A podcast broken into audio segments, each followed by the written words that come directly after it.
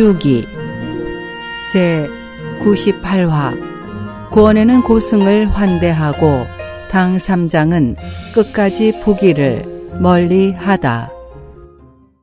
수많은 골짜기와 고개를 넘어 고달픈 여행을 계속하며 반달가량 걷다 보니 눈앞에 또다시 성곽 하나가 나타났습니다. 삼장이 말에서 내려 구름다리를 건너 성문으로 들어가니 어느 집 처마 밑에서 나라의 흥망 성세와 영웅들의 업적에 관해 이야기를 나누는 두 노인을 만났습니다. 시주님, 소승이 문안드립니다. 소승은 먼 곳에서부터 부처님을 배례하러 떠난 몸으로 혹여 이곳에 선행을 좋아하는 시주님이 계시면 찾아가 한술 얻어먹을까 합니다.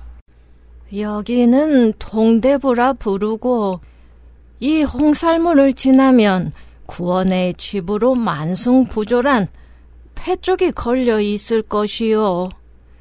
당신들처럼 멀리서 온 스님들은 아마 대접받을 수 있을 거요. 감사를 표하고 노인이 알려준 곳으로 간 삼장 일행. 서방의 부처님 땅은 과연 다르구나. 현명한 자나 어리석은 자나 모두 거짓말을 모르니. 일행이 그들 문 앞에서 짐을 부려놓고 말을 쉬게 하는데 마침 안에서 나온 하인이 네 사람의 얼굴을 쳐다보곤 깜짝 놀라며 손에 들고 있던 저울과 광주리를 내팽개치고 다시 안으로 뛰어 들어갔습니다. 아이, 아이고, 조이님! 음악계 아주 험상궂게 댕긴 중 네 사람이 왔습니다. 지팡이를 짚고 뜨락을 거닐며 입으로 연신, 연부를 외던 구원에는 말을 듣자마자 이내 지팡이를 내 던지고 마중을 나가 일행을 안으로 청했습니다. 어, 어, 스님들, 어서들 안으로 들어오시지요. 이 바깥방들은 스님들을 위한 불당과 경당, 제당이고 안방들은 저희 가족들이 거처하는 곳입니다. 삼장은 가사를 꺼내 입고 불상을 예배한 다음 법당으로 들어가 손을 씻고 향불을 사른 후 불상을 향해 머리를 조아리고 몸을 돌려 원에게도 절을 하려 했습니다. 그는 삼장을 말리며 법위를 벗으라 청하고 찾아온 이유를 물었습니다. 예, 소승은 동력당 당나라로부터 이곳 영산에가 여래님을 뵙고 경문을 구하러 떠난 사람입니다. 귀댁에서 중들을 환대한다기에 일이 찾아왔습니다. 찬 밥 한 끼라도 베풀어 주시면 곧 떠나겠습니다. 제 이름은 구홍이고 자는 대간으로 나이는 허투루 예순 네 살이나 먹었습니다. 제가 마흔 살 되던 해에 만 명의 스님들에게 보시를 드리겠노라 발언했는데 지금까지 9,996명에게 보시를 해드렸더군요. 마침 이렇게 절 찾아주셨으니 조남을 남겨주시고 한 달쯤 푹 쉬신 뒤에 수원풀이 법사가 끝나게 되면 제 수레로 영산까지 바래다 드리겠습니다. 이곳에서 영산까지는 800여리밖에 안 되니 그리 멀진 않습니다.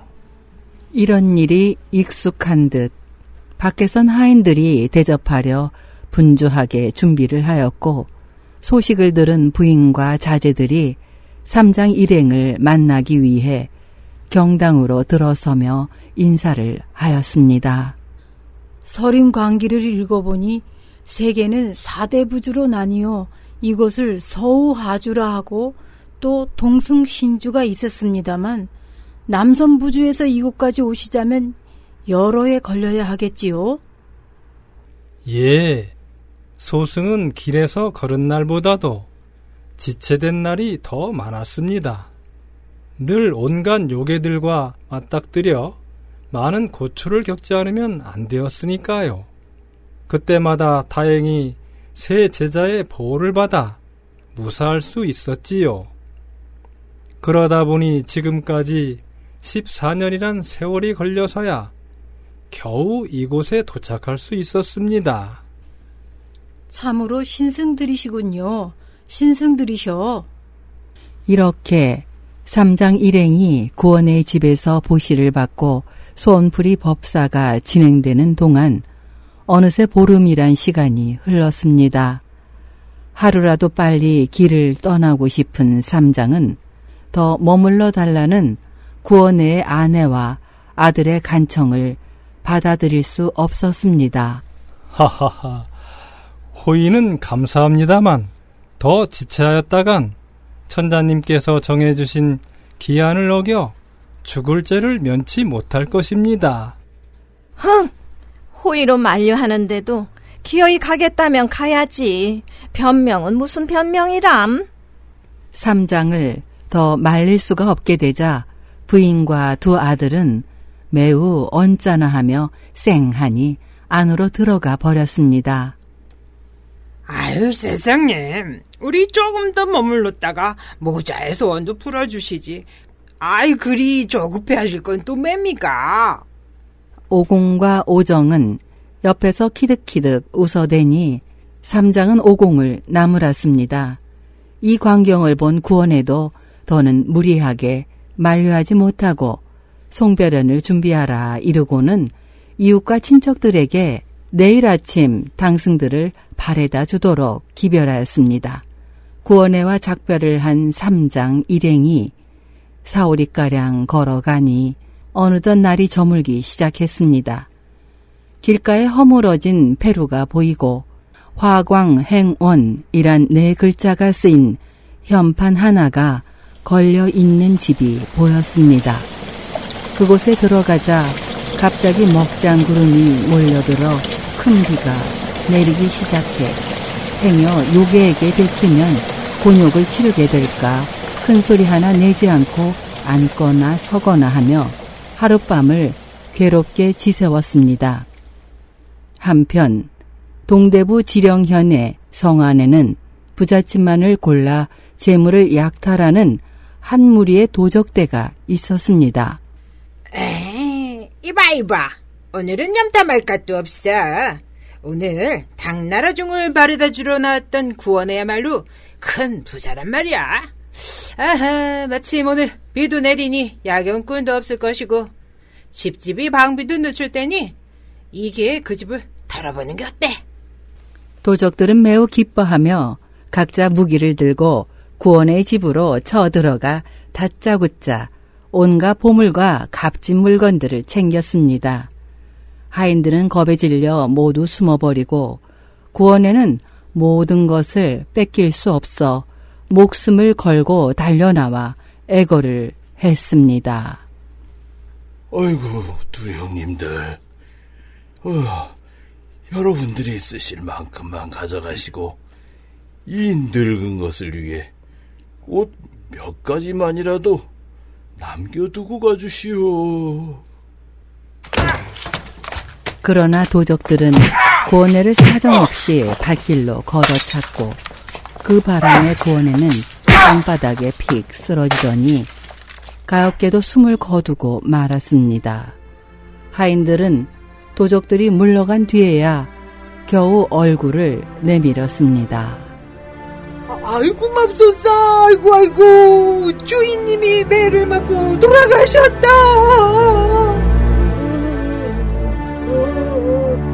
아이고 맙소사.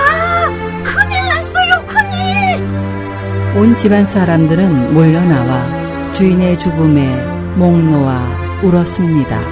하지만 구원의 부인은 불현듯 자신들의 공양을 마다하고 떠나간 삼장네들에게 괘씸한 생각이 들었고 웅숭하게 전송한 데서 이런 재난을 초래했단 생각이 미치자 그들에게 죄를 뒤집어 씌우고 싶었습니다. 얘야, 그만 울거라.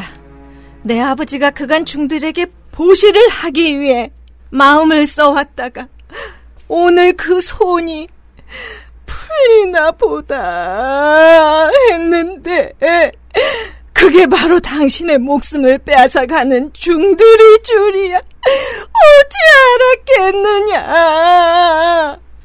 아이고, 어머님, 그게 무슨 말씀이셔요? 중들이 아버님의 목숨을 빼앗아가다니요? 방으로 도적들이 쳐들어와 난 무서워서 침대 밑에 숨어 살펴보니 횃불을 든 놈은 당승이고 칼을 든 놈은 저팔계 금은 부치를 내가는 놈은 사오정 그리고 너희들의 아버님을 차 죽인 놈은 선행자였단 말이다. 어머님이 직접 보신 거라면 틀림없으시겠지요? 그놈들은 우리 집에 반달가량 머물렀으니 형편을 속속들이 잘 알고 있을 테고 재물에 마음이 동해 비가 오는 밤을 틈타 되돌아와 재물을 빼앗고 아버님만저 살해했으니 얼마나 끔찍한 놈들입니까? 날이 밝는 대로 동대부 관아에가 고소장부터 내야겠습니다. 한편 화강행원의 무너진 집 처마 밑에서 밤을 새운 삼장 일행은 날이 밝아서야 그곳을 떠나 계속 서쪽으로 길을 재촉했습니다. 그런데 공교롭게도 구원의 집을 털어 도망친 도적 떼들이 한 발 더 앞선 곳에서 훔친 재물들을 나눠 가지려고 하였습니다. 삼장 일행이 큰 길을 따라 다가오고 있는 것이 눈에 띄고 도적들은 다시 검침한 마음이 일어났습니다. 이봐 이봐 아하 저기 저건 어저께 구원애가 바래다 주던 그 종들이 아니냐 잘 왔다 잘 왔어. 저 중놈들이 제 발로 굴러 들어오는구먼. 구원의 집에 오랫동안 묵고 있었으니 제법 물건들도 몸에 지니고 있을 테니 아예 저들의 노자와 백마를 빼앗아 함께 나눠 갖자고. 도적들은 손에 무기를 들고 일제히 와 하고 소리치며 큰 길로 뛰쳐나와 한 줄로 삼장 일행을 가로막았습니다. 아니 어떻게 된 일이냐? 온 밤을 빗속에서 가까스로 세웠는데 오늘은 또 새벽부터 도적놈들을 만나다니 이야말로 설상가상이 아니냐? 스승님, 두려워하실 것 없습니다. 제가 다 알아서 할 테니 걱정하지 마시고 계십시오. 오공은 호랑이 가죽 치마를 추슬러 입고 비단 직철을 툭툭 털고 나서 도적들 앞으로 다가가 두 손을 앞가슴에 모아 잡고 인사를 했습니다. 여러분들은 무얼 하시는 분들입니까? 아하 이놈 이놈아 죽지 못해 몸살이라도 난게냐 어디라고 감히 말을 묻지 하! 우리를 알아보지 못하다니 헤헤 잔소리 말고 노자나 내놔라 그럼 놔 보내주마 아, 네네. 그래야지요. 가진 모든 것을 드릴 테니 부디 목숨만 살려주십시오. 오공은 짐짓 놀란 표정으로 보따리를 푸는 신용을 하던 중 흙 한 줌을 집어들고 휙 불어 올리며 섞어라! 란 정신법을 썼습니다. 꼼짝 못하는 도적들을 묶어놓고 정신법을 다시 거둔 오공은 그들이 그동안 도적질을 한 것에 대해 바른 대로 말하도록 하였습니다. 아유, 아유, 예, 예, 나리님.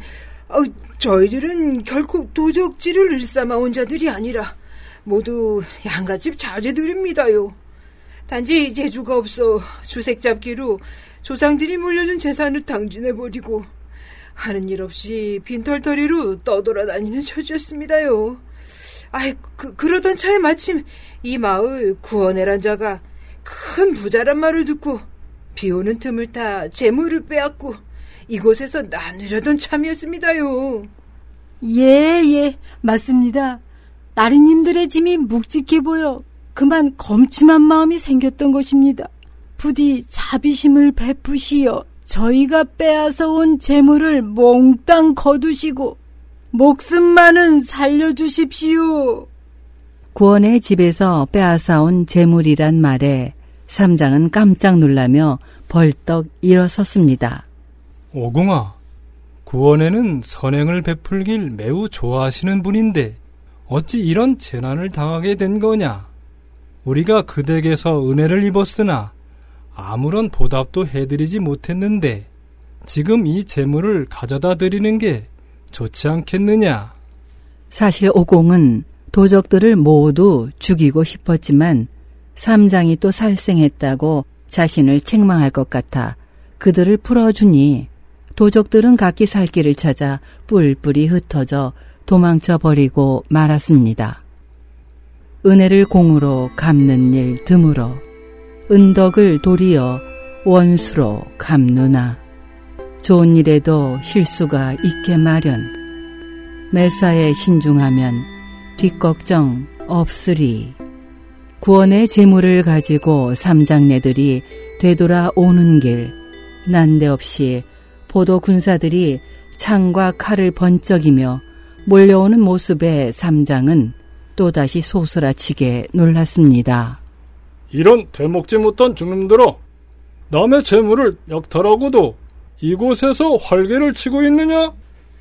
군사들은 삼장 일행을 다짜고짜 포박해 관하로 압송했습니다.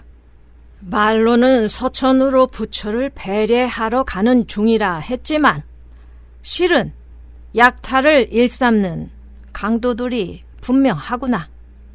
저희는 결코 도적무리가 아닙니다. 몸에 지닌 이 관문첩이 바로 그 증거입니다. 반달 동안이나 구원해님께서 대접해준 은혜를 갚기 위해 도중에 그 도적을 만나 빼앗긴 재물을 도로 갖다 주기 위함이었습니다. 믿어주시오.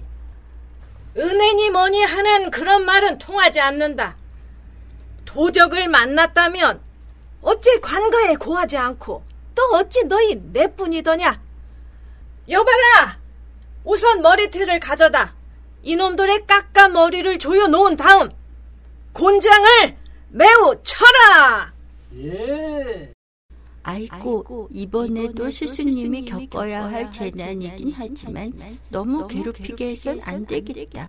나리님, 저 중에게 머리태를 씌우는 건 잠깐 참아주시지요. 모든 도적질은 다 제가 한 것이니 저만 처벌하시면 그뿐입니다. 그래? 여봐라! 그렇다면 전원부터 머리태를 씌워라! 예. 그러나 어찌된 일인지 오공의 머리에 태를 씌운 다음 밧줄을 당겨 힘껏 당겨보아도 머리엔 자국 하나 나지 않고 밧줄은 금세 툭하니 끊어져 버리는 것이었습니다. 이때 상관이 온다는 정가를 받은 관장은 잠시 멈추고 옥에 가두라 명하였습니다. 삼장 일행은 각기 할상에 묶여 꼼짝도 하지 못한 채 옥절들에게 매질을 당하고 삼장은 그 고역을 당해낼 수 없어 비명을 질렀습니다. 나리님들, 우리가 들고 온 저 보자기 속에 천금값의 금난 가사가 한 벌 들어있으니 그거라도 가져가십시오. 오공의 말에 옥절들은 모두 달려들어 보자기를 풀어 헤쳐 금난 가사를 보고 왁자지껄 소리를 내니 본청의 옥관이 달려와 고함을 질렀습니다. 옥관이 옥졸들의 이야기를 듣고 짐 보따리를 보니 여러 나라 국왕의 부인과 수결들이 찍힌 관문첩을 발견하게 되었습니다. 네, 나와보길 잘했구나. 이분들은 도적이 아니다. 이 물건들에 함부로 손을 대지 말아라. 내일 나리님께서 문초해 보시면 모든 게 판명 날 것이니 말이다. 스승님이 하룻밤 옥중에서 시달려야 할 재난은 이미 정해진 일이지. 내가 변명 한마디 하지 않고 법력 하나 쓰지 않은 것도 실은 이 때문이었어. 그러나 이젠 사경이 다 지나가고 재난도 이만하면 끝날 때가 되었으니 내가 방법을 좀 써야겠군. 과연 오공은 어떤 방법으로 이 위기에서 벗어나게 될까요? 다음 시간을 기대해 주세요.